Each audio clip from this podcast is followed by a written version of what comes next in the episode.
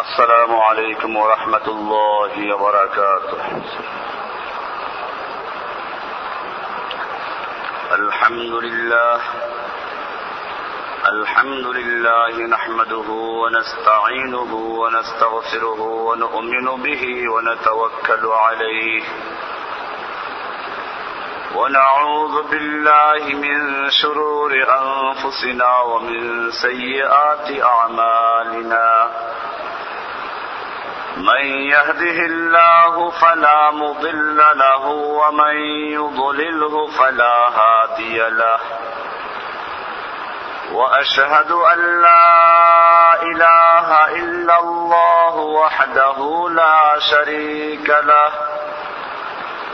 وأشهد أن محمدا عبده ورسوله. صلى الله تعالى عليه وعلى آله وأصحابه أجمعين.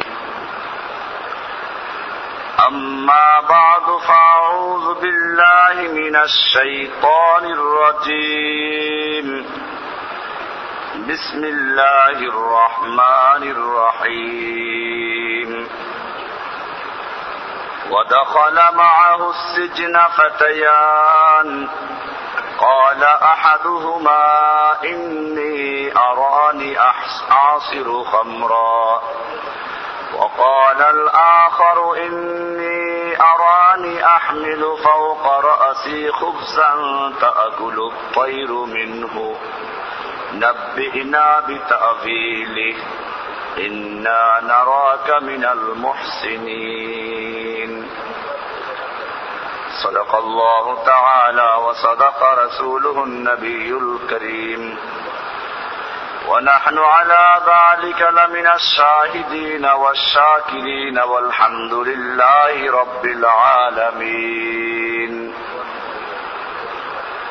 قرآن الكريم সুরা ইউসুফের ছত্রিশ নম্বর আয়াত থেকে তাফসির শুরু হচ্ছে আগের আলোচনায় বলা হয়েছিল, ইউসুফ আলাইসালাম নির্দোষ, এটা জানা সত্ত্বেও মিশরের শাসক গোষ্ঠী নিজেদের ঘর সামলানোর জন্য এবং নিজেদের ইজ্জাত, সম্মান রক্ষা করার জন্য ইউসুফ আলাইসালাম নিরপরাধ হলেও তাকে জেলে ঢুকিয়ে দেওয়া হয়েছিল। এখান থেকে বোঝা যায়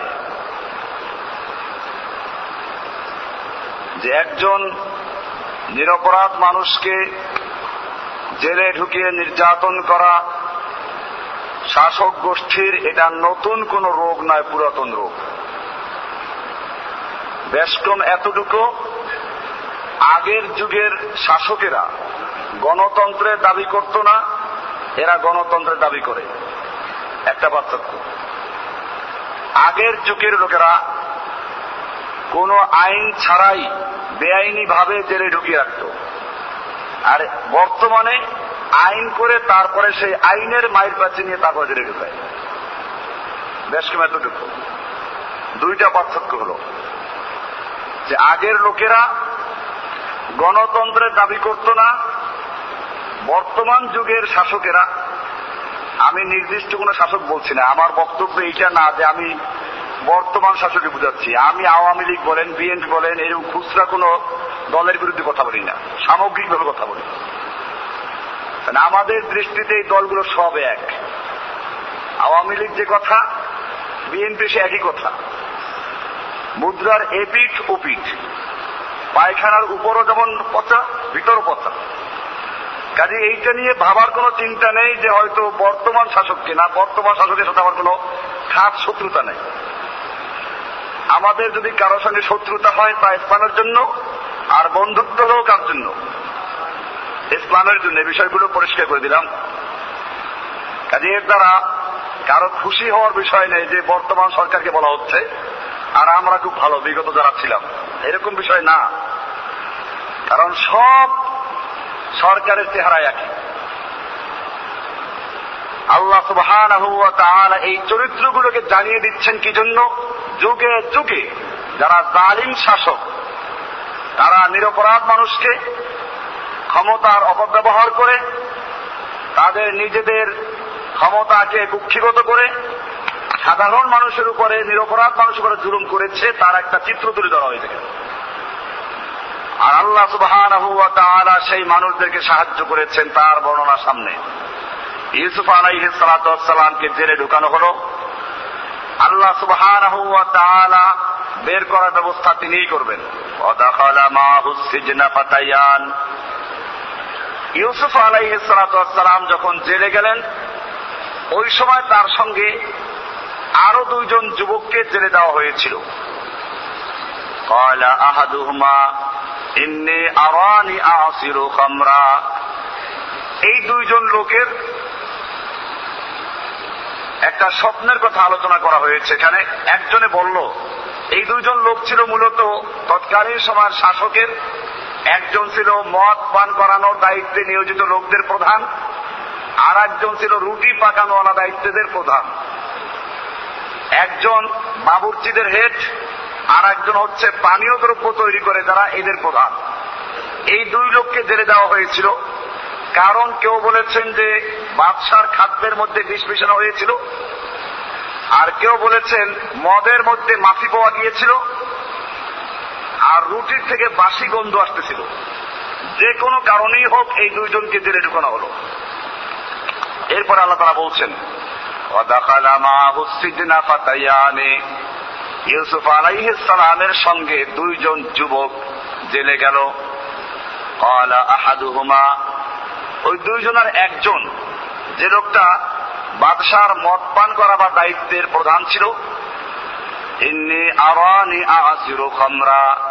আমি স্বপ্নে দেখেছি যে আমি আঙ্গুর চিপড়িয়ে রস বের করে তা দ্বারা মদ তৈরি করছি। অকাল আল আর একজন বলল ইন্নি আরানি আহমিলু ফাওকা রাসি খুবজান তাকুলু তৈরু মিনহু।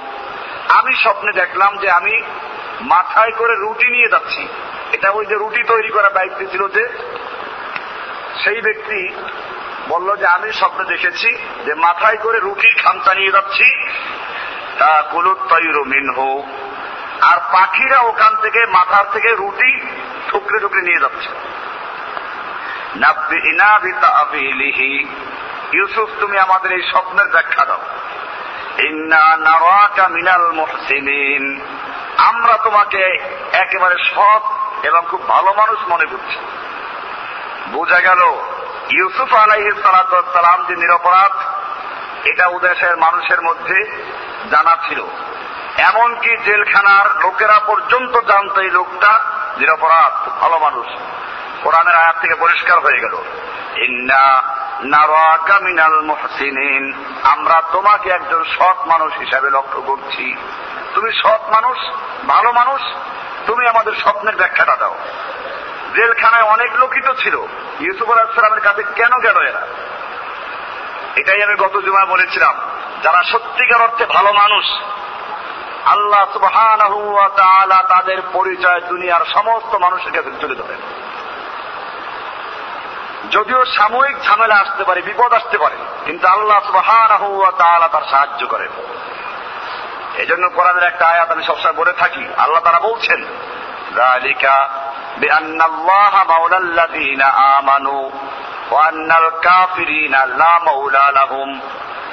যে মমিনদের মাওলা, মমিনদের মমিনদের অভিভাবক হচ্ছেন আল্লাহ সুবাহ ওয়ান্নাল কাফিরিনা লা মাওলা লাহুম।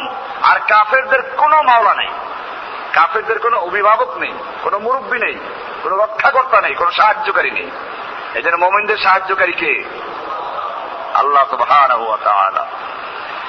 ইউসুফ আলাইহিস সালাম যে ভালো মানুষ, জেলখানার সমস্ত মানুষদের মধ্যে এটা পরিচয় ছিল।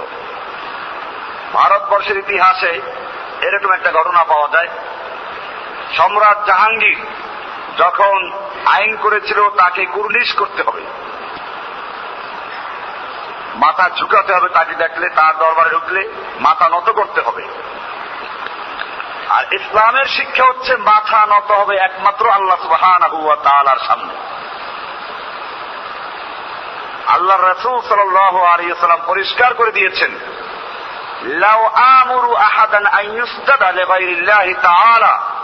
আমি যদি আল্লাহ ছাড়া অন্য কোন মাখলুকের জন্য সেজদা করার অনুমতি দিতাম। আল্লাহ ছাড়া কোন গায়রুল্লাহর জন্য যদি সেজদা করা জায়েজ হতো, তাহলে আমার তুন্নেসা আমি মহিলাদেরকে বলতাম, তারা যেন তার স্বামীকে চেষ্টা করে। এতে একটা দিকে যেমন স্বামীর গুরুত্ব বুঝে গেল, যে মহিলাদের আল্লাহ এবং আল্লাহর রসুলের হুকুম পালন করার পরে সবচেয়ে বড় দায়িত্ব হচ্ছে স্বামীর হুকুম মেনে চলা, যে কোরআন সন্ধ্যা বিরোধী না হয়। আর দ্বিতীয় বিষয়টা পরিষ্কার হয়ে গেল, যে আল্লাহ ছাড়া যদি কারও জন্য চেষ্টা করা জায়েজ মনে করতাম, তাহলে মহিলাদেরকে বলতাম তারা যেন তার স্বামীকে চেষ্টা করে। কিন্তু যেহেতু আল্লাহ রসুল সাল্লাম মহিলাদেরকে স্বামীর জন্য চেষ্টা করতে বলেন নাই, অতএব বোঝা গেল অন্য কারও জন্য চেষ্টা করা জায়েজ নেই। তাহলে পীরের জন্য চেষ্টা করা জায়েজ, মাতার চেষ্টা করা জায়েজ? বর্তমানে এই জন্য কথায় চলে আসে, বিভিন্ন কিতাবে লিখেছেন যে সেজদা দুই রকম, একটা হচ্ছে সেজদা আলী তাহজিম আর একটা সেজদা এবাদত যারা বেদাত করে, সবসময় তারা ইসলামের মধ্যে একটা রাস্তা তৈরি করে, একটা গলি তৈরি করে। এরপরে সেই গলি দিয়ে তারা সব ঢুকাতে শুরু করে। যারা বেদাত করে, তারা বেদাতকে ভাগ করে। বেদাত দুই প্রকার, হাসানা আর সাইয়া। বেদাত কয় প্রকার? ওরা বলে দেখবেন। বেদাত মানে হচ্ছে ইসলামে আল্লাহর নবী সাল্লাম যা করেন নাই, যা বলেন নাই, যা সমর্থন করেন নাই আল্লাহ নবীর সাহাবাই কেরাম যা করেন নাই, বলেন নাই, সমর্থন করেন নাই তবে ইন্দ্রা যেটা করেন নাই, বলেন নাই, সমর্থন করেন নাই, এমন কোন জিনিসকে, এমন কোন জিনিসকে, এবাদতের উদ্দেশ্যে সবের নিয়াতে তৈরি করার নাম কি? বেদাত। কিন্তু বেদাতিরা বলবে কি? যে দেখেন সব বেদাত খারাপ নয়। যদি সব বেদাত খারাপ হতো আল্লাহ নবীর যুগে এই মোবাইল ছিল না। আল্লাহর নবীর যুগে ফ্যান ছিল না। আল্লাহর নবীর যুগে প্লেন ছিল না। এগুলো কেন ব্যবহার করা হচ্ছে? এগুলো বেদাত নয়। লোকেরা মাথা জুড়ে আর বলে, ঠিকই তো, তাহলে আমাদের হুজুর এটা বোঝেন নাই। আমার ভাইয়েরা, দিন সম্পর্কে ক্লিয়ার আকিদা রাখতে হবে। বেদাত কাকে বলে? বেদাত হচ্ছে সবের উদ্দেশ্যে নতুন কিছু তৈরি করা। আর যদি যে কোনো নতুন জিনিস বেদাত হয়, তাহলে তো আগের যুগে লাঙ্গল দিয়ে হাল চাষ করতো, এখন ট্রাক্টর দিয়ে হাল চাষ করে, এটা কি বেদাত? আরে ভাই, এরকম যদি সব বেদাত হয়, তাহলে আপনিও বেদাত, আমিও বেদাত, আপনার বাবাও বেদাত, তুমিও বেদাত। কারণ আমরা কেউই আল্লাহর নবীর যুগে ছিলাম না, ঠিক কিনা? তাহলে এই যে বেদাত না। বেদাত হচ্ছে সবের উদ্দেশ্যে নতুন করে কোন এবাদত তৈরি করা। মোবাইল ব্যবহার করা কিন্তু দশটা নাকি কাজ গানের তলে বসলে একশো থেকে বেশি হবে। প্লেনে হজ করতে গেলে পঞ্চাশ থেকে বেশি হবে। এটা মনে রাখবেন, আল্লাহ সুবাহ ইসলামকে মোকাম্মাল করে দিয়েছেন নবীর মাধ্যমে। আমি এটা বলে থাকি, মসজিদটা মোকাম্মাল, পরিপূর্ণ হয়ে গেছে। এখন যদি কোনো ব্যক্তি একটা স্বর্ণের ইটো আসে আর বলে এটা মসজিদে লাগান লাগান সম্ভব হবে? লাগাই তোলে কি করতে হবে? ওই একই পরিমাণ জায়গা ভাঙতে হবে, তারপরে লাগানো সম্ভব। এ কথাটাই আল্লাহ রসুল সাল্লাহ সাল্লাম পরিষ্কার করে দিয়েছেন। যে কোনো কথা আমরা দলিল ছাড়া বলব না। কোন যুক্তি কি বলল? যুক্তি দেয়। একজন জজের সামনে গেলে উকিল ধরা লাগে। একজন টিচারের সামনে দাঁড়াই, তো মিরার দাঁড়াই বলল অসুবিধা কি? ভাই, নামাজ শরীফ দুরুজ শরীফ, নামাজের মধ্যে দুরুজ শরীফ আছে না? দাঁড়াই পড়ি না, বসে পড়ি। কোন অবস্থায়? নাকি সুরায় ফাতেহার আগে দুরুজ শরীফ নেই? আল্লাহর রাসুল সাল্লাম যেভাবে পছন্দ করেছেন, সেভাবে করতে হবে। এই জন্য এই কিতাব আমার সামনে খোলা আছে। এই মেশকাত শরীফের বাবুল এহতেসাম বিল কিতাব সুন্নার একটা হাদিস আছে পরিষ্কার। এখানে বলছেন, পঁয়ত্রিশ নম্বর পৃষ্ঠায়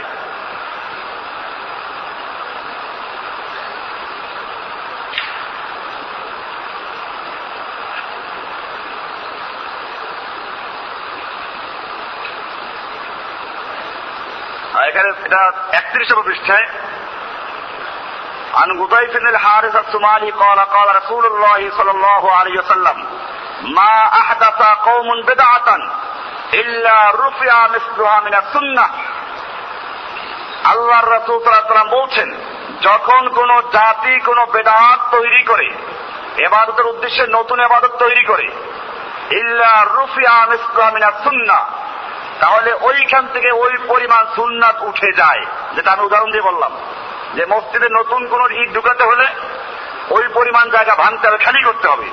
এইভাবে সুন্নাতটা উঠে যায়। এরপরে আল্লাহ রসুল বলছেন বা তামাসুকুন বে সুন্নাতিন খৈরুমিন এহদাতে বেদাতিন। সুতরাং একটা সুন্নাতকে আঁকড়ে ধরা, একটা বেদাতকে আবিষ্কার করার চেয়ে অনেক উত্তম।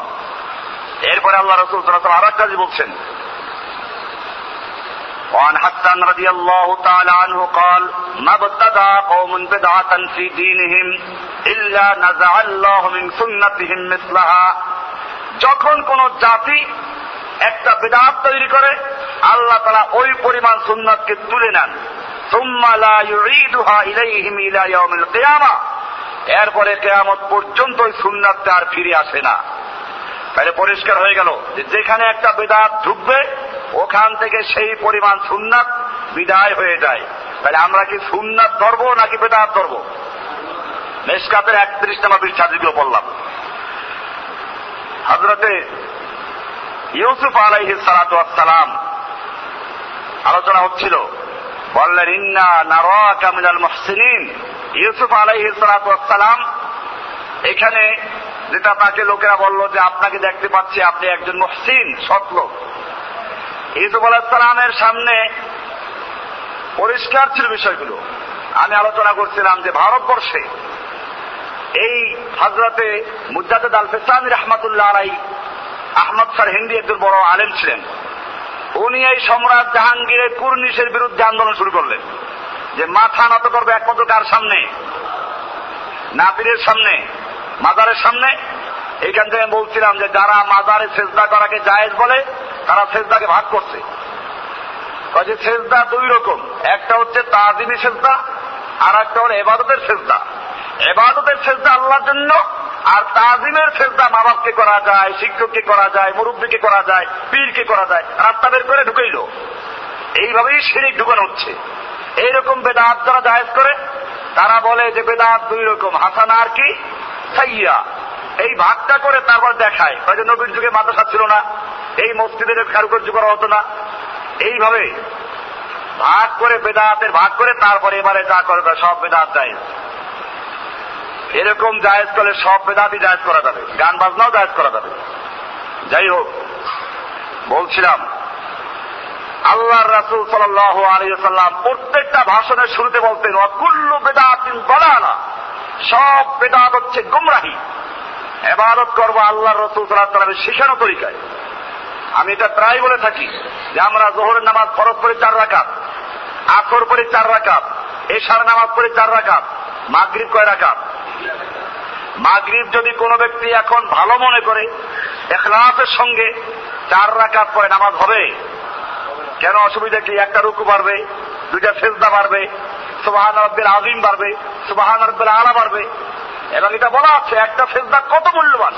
আল্লাহর হাবিব ফরমান, আকরাবু মা ইয়াকুনুল আব্দু ওয়া হুয়া সাজিদুন। বান্দা আল্লাহর সবচেয়ে নিকটবর্তী হয় তখন, যখন সে সেজদায় অবনত থাকে।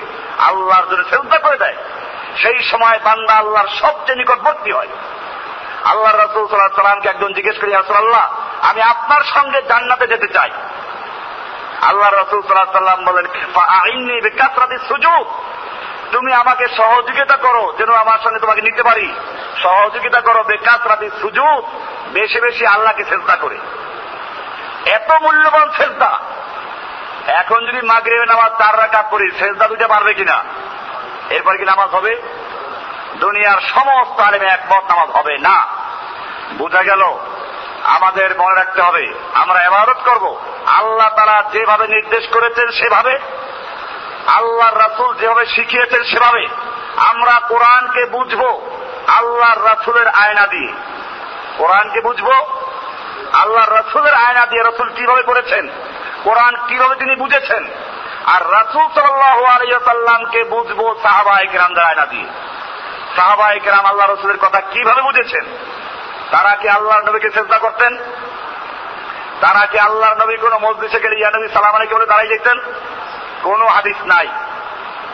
মনে রাখতে হবে সাহাবা একরাম যেভাবে আল্লাহর রসুলকে সম্মান করেছেন, সেইভাবে সম্মান করতে হবে।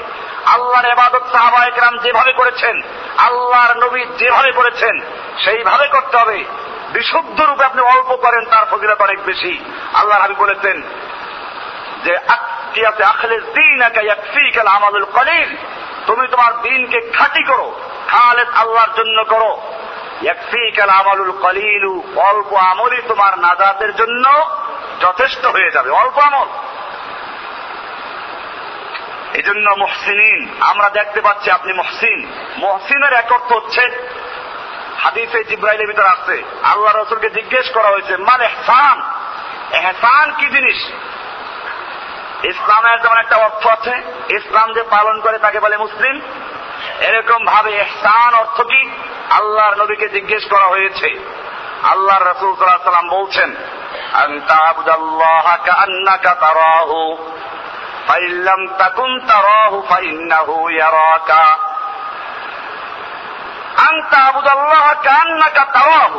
তুমি আল্লাহর ইবাদত করবে এমন ভাবে যেন তুমি আল্লাহকে দেখতে পাচ্ছ।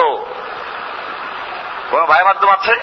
যেন তুমি আল্লাহকে দেখতে পাচ্ছ, আল্লাহ তোমার একেবারে সামনে হাজির। এই তুমি আল্লাহকে দেখতে পাচ্ছ, এইরকম ধ্যান করে, খেয়াল করে আল্লাহর ইবাদত করো। ফাইল্লাম তাকুন তারাহু, তুমি যদিও আল্লাহকে দেখতে পাচ্ছ না ফাইল্লাহু ইয়ারাকা, আল্লাহ তারা তোমাকে দেখতে পাচ্ছেন। এইরকম ধ্যান, খেয়াল নিয়ে আবাদত করার নাম হচ্ছে কি? মহসিন। বোজাকাল ইউসুফ আলাহ ওরা বলল, ইন্না নারকা মিনাল আমরা আপনাকে মহসিনিনদের অন্তর্ভুক্ত মনে করি। নবীরা সবাই মহসিন ছিলেন। সরাসরি আল্লাহর ইবাদত করতেন। আমার দেশে মানুষেরা বলে, জগের কাছে কোনো কথা বলতে হলে উকিল ধরতে হয়। আল্লাহর কাছে কিছু বলতে হলেও উকিল ধরতে হবে। সেই উকিলগুলো কারা? আল্লাহ কি কাউকে ঠিকাদারি দিয়েছেন? কোরআন পড়েন। আল্লাহ তারা বরং বলছেন, তুমি যত জুলুম করো, অন্যায় করো, পাপ করো গুণা করো, আমার দরবার থেকে নৈরাশ হয়েও না। কুলিয়া এবাদিয়াল্লাদিন আশরাফু আলা আনফুসিহিম, কুল হে নবী জানিয়ে দিন, ইয়া এবাদিয়াল্লাদিন আশরাফু হে আমার ওই সকল বান্দারা, যারা নিজের উপরে জুলুম করেছ, পাপ করেছ, অন্যায় করেছ গুণা করেছ, সারা জীবন তুমি মদের আড্ডায় পড়েছিলে, সারা জীবন তুমি মূর্তি পূজায় লিপ্ত ছিলে। ভয় নাই।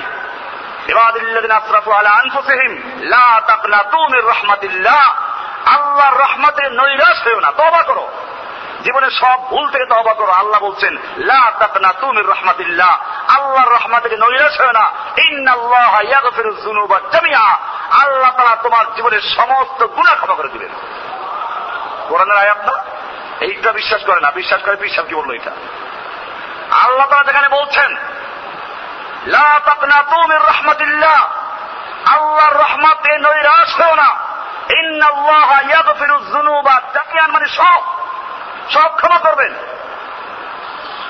এই জন্য আমাদের খেয়াল রাখতে হবে। নবীরা সবাই ছিলেন মহসিন। ইউসুফ আলাহ সালামকে জানিয়ে দেওয়া হলো, ইন্না নারাকা মিনাল মহসিনিন। আমরা তোমাকে মহসিনদের অন্তর্ভুক্ত দেখতে পাচ্ছি। সম্রাট জাহাঙ্গীরের কুরুনিশের বিরুদ্ধে মুজাদ্দ আল ফেসামি রহমতুল্লাহ আলাই আন্দোলন শুরু করলেন। সম্রাট জাহাঙ্গীর চালাক মানুষ চিন্তা করলে, হুজুরের সাথে ঝামেলা করলে আরও ফেতনা বাড়বে। হুজুরকে দিয়ে কুর্নিশ করাবো। সে রাত প্রাসাদে ঢোকার জন্য একটা ছোট্ট গেট করল। এরপরে মুজাদ্দেদকে দাওয়াত দেওয়া হলো ওনার কৌশল হলো, ভিতরে বসে থাকবেন, আর মুজাদ্দেদ যখন ঢুকবেন ওই ছোট্ট গেট দিয়ে মাথা নত করে, তখন বলবেন যে, এই তো মুজাদ্দেদ নিজেই কুর্নিশ করেছেন। মুজাদ্দেদ আল ফেসানি রহমাতুল্লাহ আলাই যখন সেখানে গেলেন, দেখলেন ছোট্ট একটা গেট ওরে জিজ্ঞেস করেন লোকদেরকে এই প্রাসাদে ঢোকার জন্য এর চেয়ে বড় কোনো গেট নাই? লোকেরা বলল, আছে, তবে এই গেটটা শুধুমাত্র আপনার জন্য স্পেশাল তৈরি করা হয়েছে। মুজাদ্দ আল রহমাতুল্লাহ আলাই বললেন, তাই, বুঝতে পারলেন? ঠিক আছে, এই গেটটা যখন স্পেশাল আমার জন্য তৈরি করা হয়েছে, আমি এই গেট দিয়ে প্রবেশটাও করব আমার নিজের স্পেশাল পদ্ধতিতে। তিনি প্রথমে মাথার পরিবর্তে পা ঢুকালেন। এরপরে পাও বা ডান পাও নয়, বাম পা ঢুকিয়ে প্রবেশ করেছেন। বাদশাহ তাকে উদ্দেশ্য ব্যর্থ হলো, বেয়াদবি হলো এই জন্য জেলখানা ঢুকিয়ে দিল। জেলখানা যাওয়ার পরে আলাই সেখানে গিয়ে বসে নাই। এই যে জেলখানা কেসা? ইসব আলাহিসাম বসেছিলেন যেখানে গিয়ে, আল্লাহর দাওয়াত দিচ্ছিলেন রাষ্ট্রের সামনে। মোজাদ্দ দিয়ে জেলখানা চোর ডাকা বদমাজ সবগুলোকে আল্লাহর দিনের দিকে আহ্বান করছেন। কি আহ্বান? ইসব আলাহিসামের আলোচনা থেকে আসবে সেটা।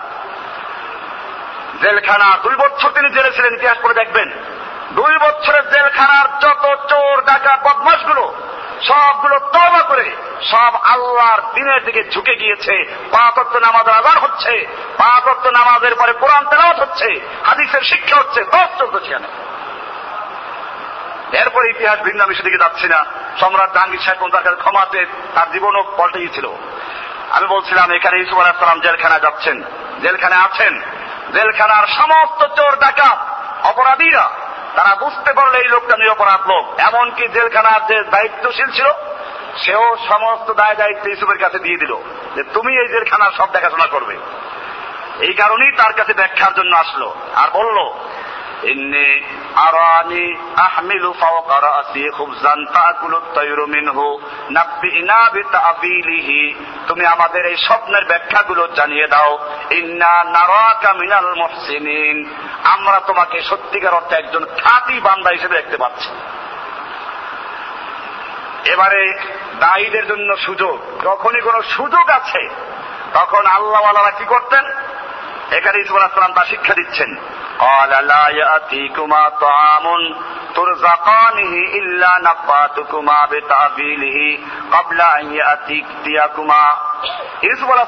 শুনো, তোমরা যে আমার কাছে স্বপ্নের ব্যাখ্যা চেয়েছ, এটা অবশ্যই বলব।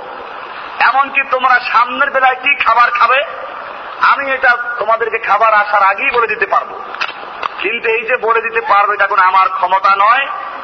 এটা পরিষ্কার করে দিলেন এই যে আমি তোমাদেরকে বলবো এটা থেকে বলবো জালিকা জালিকুমা মিম্মা আল্লামানি রব্বি এ হচ্ছে সেই এলেমের অন্তর্ভুক্ত যা আমাকে আমার রব শিক্ষা দিয়েছেন রবের দাওয়াত দেওয়া শুরু হচ্ছে এরপরে বললেন إني تركت ملة قوم لا يؤمنون بالله وهم بالآخرة هم كافرون আল্লাহ আকবার বলছেন যে আমার জেলখানার সাথীরা, শুনে রেখো, ইন্নি তারত্ব মিললে মিল্লাতা কওমিন আমি ওই কমের ওই কমকে ত্যাগ করেছি, ওই কমের মিল্লাত মাযহাব, তাদের ধর্ম মতবাদ আমি ত্যাগ করেছি।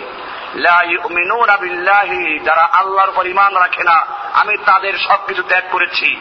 অহম বিল আখেরাতে হুম কাফিরুন। আর যারা আখিরাতকে অস্বীকার করে, আমি তাদেরকে ত্যাগ করেছি, বর্জন করেছি। জেলখানা দাওয়াত শুরু হয়ে গেল। বোঝা গেল একজন মমিন যখনই সুযোগ পাবে, এই লোকগুলো আসলো স্বপ্নের ব্যাখ্যার জন্য। তিনি কত সুন্দরভাবে সুযোগটা গ্রহণ করলেন। এরপরে তাদেরকে বুঝালেন যে, দেখো, আমি যে তোমাদের এই স্বপ্নের ব্যাখ্যা দিচ্ছি, এটা আমার কোনো যোগ্যতা নয়, এটা আমি তোমাদেরকে বলছি, আমার রবের শিখানো পদ্ধতিতে শিখানো এলেম অনুযায়ী আর শুনে রেখো, আমি আমার এই জাতি, যে সমস্ত শিরিক, যে বেদাত যে সমস্ত অন্যায় কাজে লিপ্ত আছে, সবগুলোকে আমি বর্জন করলাম। একজন মমিনের চূড়ান্ত ঘোষণা, সুরা ইউসুফের মূল মূল বক্তব্যটা সামনের আলোচনা করতে আসতেছে সামনে। এখান থেকে শুরু হচ্ছে, ইন্নি তারাত্ত মিল্লাতা কওমিন লা ইউমিনুনা বিল্লাহি, ওয়া হুম বিল আখিরাতি হুম কাফিরুন। আমি আমার কওমের সমস্ত মিল্লাকে ত্যাগ করেছি, আমার জাতি, যে সমস্ত সিরিকার আর লিপ্ত আছে, এইগুলো আমি তরক করেছি আমি সবগুলোকে বর্জন করেছি, যারা এগুলো অস্বীকার করে, পরকালকে অস্বীকার করে, আমি তাদের সাথে কোনো সম্পর্ক রাখি না। মিল্লাতা আমি বরং আমার পূর্বপুরুষ ইব্রাহিম আলাইসালাম ইসাক আলাহিসাল্লাম ইয়াকুব আলাইসালামের মিল্লাত এবং মজাহাবকে গ্রহণ করেছি, তাদের ধর্মকে গ্রহণ করেছি। বোঝা গেলে এই পরিচয়টা আগে দেয় নাই। কারণ আগে তিনি পরিচয় দেন না আল্লাহর ইঙ্গিতেই। এখন পরিচয় দিচ্ছেন। এই লোকদের পরিচয় মিশর পর্যন্ত যারা ছিল। এবারে তিনি বলছেন, আমি নতুন কোন ধর্মের দাওয়াত দিচ্ছি না। আমার দেশে অনেকে মনে করে যে নতুন কথা শুনলাম। আজকে যে ওয়াজ করব, এই ওয়াজ আপনারা জীবনও শুনেন নাই। আরে ভাই, এটা তো কোনো নতুন কথা না। বরং বলতে হবে, আমি যে ওয়াজ করব, এটা সেই কথা যে কথা নবীরা বলেছেন, সমস্ত সাহাবাই কেন বলেছেন, ইয়েসু আলাহাম সেটাই বলেছেন। আমি আমার পূর্বপুরুষ, এব্রাহিম এসাহাক ইয়াকুব, যে দাওয়াত দিয়েছেন, সেই মতকে অনুসরণ করছি, সেই মাযহাব অনুসরণ করছি। মা কানা লানা আমাদের অধিকার নেই আল্লাহর সঙ্গে কোন শরিক করা, মানুষের গোলামি করব। গোলামি করব কার? আজকে স্বাধীনতা দিবস না? আল্লাহ একবার স্বাধীনতা, এর অর্থ যদি এই হয় যে সম্পূর্ণভাবে আল্লাহর থেকেও স্বাধীন, তাহলে মানুষ এই চূড়ান্ত স্বাধীনতা মানুষ ভোগ করতে পারে না। মানুষ আল্লাহর গোলাম সরকার গোলাম। কিন্তু আরেকটা অর্থ আছে যে স্বাধীনতা মানে হচ্ছে মানুষের গোলামি করব না। এটা ইসলাম সমর্থন করে। ইসলাম বলে মানুষ কোন মানুষের গোলামি করবে না। না পাকিস্তানের গোলাম, না ইন্ডিয়ার গোলাম, না আমেরিকার গোলাম, দুনিয়ার কোন মানুষের গোলামি করবে গোলামি করব কার? কাজে স্বাধীনতা, এই স্বাধীনতার পক্ষে ইসলাম। আমরা এই জন্য শুরুতে বলি দেই, ইয়াকা না বুধু আমরা একমাত্র তোমার গোলামি করি। কার গোলামি করি? এখন যদি কেউ গোলাম বানাতে চায়, ইসলাম বলে তার বিরুদ্ধে লাগো। ওর গোলামির জিনজির ছিঁড়ে ফেলো। তুমি গোলামি করবে কার? এই জন্য আমাদের মনে রাখতে হবে, মুসলমানরা কার গোলাম? সব নবীরা কার গোলাম? ছোটবেলা আপনারা সাক্ষী দিয়েছেন আসাদু আল্লাহ ও আসাদু আন্না মোহাম্মদান আব্দুহু রাসূলুহু। আমি সাক্ষ্য দিচ্ছি মোহাম্মদ সাল্লাহ আল্লাহর আব্দুহু মানে কি? গোলাম। মোহাম্মদ সাল্লাহ সাল্লাম আল্লাহর গোলাম আল্লাহ নন আল্লাহর অংশীদার নন সব মানুষ কার গোলাম? কোন মানুষের গোলাম নয়। কাজে এই জন্য আমরা স্বাধীনতার পক্ষে তবে সেই স্বাধীনতা মানে এই নয় যে আল্লাহর থেকেও স্বাধীন। স্বাধীনতা দুইটা অর্থ, কয়টা অর্থ বললাম? এক অর্থ হচ্ছে স্বাধীনতা মানে হচ্ছে একেবারে চূড়ান্ত স্বাধীনতা, যে আল্লাহ তাল্লাহ কিচ্ছু নেই, যখন যা মনে চায় খাওয়া দাওয়া ফুর্তি করো, দুনিয়ার অবস্থা বড় এই স্বাধীনতা ইসলাম সম্পূর্ণ ঘৃণা করে। কারণ সমস্ত মানুষ, আপনারা মসজিদে কথাবার্তা, যখন আমি বলি, আপনারা একটু ঠান্ডা থাকবেন, কারণ মসজিদ তো ইনশাল্লাহ বাইরে গেলে তখন আপনার স্লোগান দেবেন ইনশাল্লাহ যাই বলতেছিলাম যে মানুষ সব কার গোলাম? আল্লাহর গোলাম। আমার কোনো মানুষের গোলাম না। এই জন্য এক কবি সুন্দর করে বলেছেন, আয়ে তয়রে লাহতি, উসরে দেখছে মৌত আচ্ছি যেসরে দেখবে আতি হয় পরওয়াজ মে কোতাহি। একটা পাখি আপনি খাতার মধ্যে বন্দি করে তারপরে সোনা দানা খাইতে দিলেন, পাখির কোনো মজা আছে? সে উঠতে পারে না। তার যে জাতি পাখি অন্যদের সাথে মিশতে পারে না। এই সোনার দানার কোনো মূল্য নেই। তার চেয়ে আপনি পাখিটা গাছে ছেড়ে দেন। সে না খেয়ে থাকবে, তবুও তার আনন্দ আছে। আয়ে তয় রে লাহতি اس رزق سے হে তুমি শুনে রেখো, ওই খাতার মধ্যে স্বাধীন থাকা অনেক ভালো। যেই সোনা দানা খেতে গিয়ে তোমার উড়ার স্বাধীনতা থাকবে না। এই জন্য ইসলাম শিক্ষা দেয়, সমস্ত মানুষের গোলামির থেকে চিহ্ন করে। একমাত্র গোলাম কার? হজরতে মৌসা আলাহামের দায়িত্বই ছিল। ফেরাউন যখন বনি ইসরায়েলকে গোলাম মানে রেখেছিল, মুসা দায়িত্ব নিল ফেরাউনের কবল থেকে, গোলামির থেকে। এই বনি ইসরায়েলকে মুক্ত করে নাও। মুসা মুক্ত করেন নাই। এরকম ভাবে ইসুফ আলাহাম সেই ঘোষণা দিয়েছেন। মক্কার নেতারা যখন গোটা আরবদের, গরিবদেরকে গোলাম বানিয়েছিল, আল্লাহর নবীকে আল্লাহ পাঠিয়েছেন কিসের জন্য? মুক্ত করার জন্য। কাজে আমরা এই আজকের এই স্বাধীনতার সাথে মিল রেখে বলতে চাই যে আজকে দুনিয়াতে যত জায়গায় শরীর শাসক অথবা দখলদার বাহিনী আছে, আফগানিস্তানে, ফিলিস্তিনে, যত জায়গা আছে।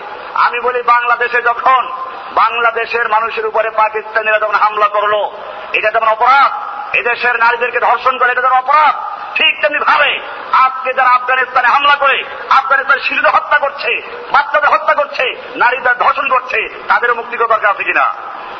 এমনি ভাবে কাশ্মীরে যারা মুসলমানদের হত্যা করছে, যারা অনধিকার চর্চা করছে, ফিলিস্তিনি মুসলমানদের বাড়িঘরগুলো ভেঙে দিচ্ছে, সেই জায়গায় স্বাধীনতা আন্দোলন দরকার আছে কিনা? কাজে আমরা দুনিয়ার সব জায়গায় যত মুসলমান, যত মানুষ, খালি মুসলমান না, যত মানুষকে অন্যায়ভাবে গোলাম বানাবার চক্রান্ত হচ্ছে, অন্যায়ভাবে মানুষের গোলামের মধ্যে রাখার জন্য চক্রান্ত হচ্ছে, মানুষকে হত্যা করা হচ্ছে, আমরা সবগুলো নিন্দা করি। এবং সমস্ত মজদুমদের জন্য আমরা উদ্ধারের জন্য চেষ্টা করব। আজকের এটাই স্বাধীনতার স্লোগান হবে যে খালি এক জায়গায় না, সারা বিশ্বে যেখানে মজলুম মানুষ আছে যেখানে শৈলী শাসক আছে, যেখানে দখলদার বাহিনী আছে, তার বিরুদ্ধে লড়াই করব, ঠিক কিনা ইনশাল্লাহ সুবার আসলাম সেটা পরিষ্কার করে দিলেন, ইন্নি তাওয়াত্তু মিল্লাতা কওমিন লা ইউমিনুনা বিল্লাহি ওয়া হুম বিল আখিরাতি হুম কাফিরুন। এরপরে তার দাওয়াত আরও সামনে চলবে, খুব সুন্দর দাওয়াত, ইনশাআল্লাহ আমরা এটা নিয়ে বিস্তারিত আলোচনা সামনের মধ্যে করব। এটাই সূরা ইউসুফের তাফসিরের মূল জায়গা।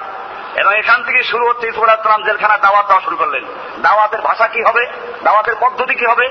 আমরা একটু দেখলাম যে উনি সুযোগ পাইলেন। খুব সুন্দরভাবে সেই সুযোগটা কাজে লাগালেন। আরও সুন্দর নিয়ম পদ্ধতি সামনে আছে।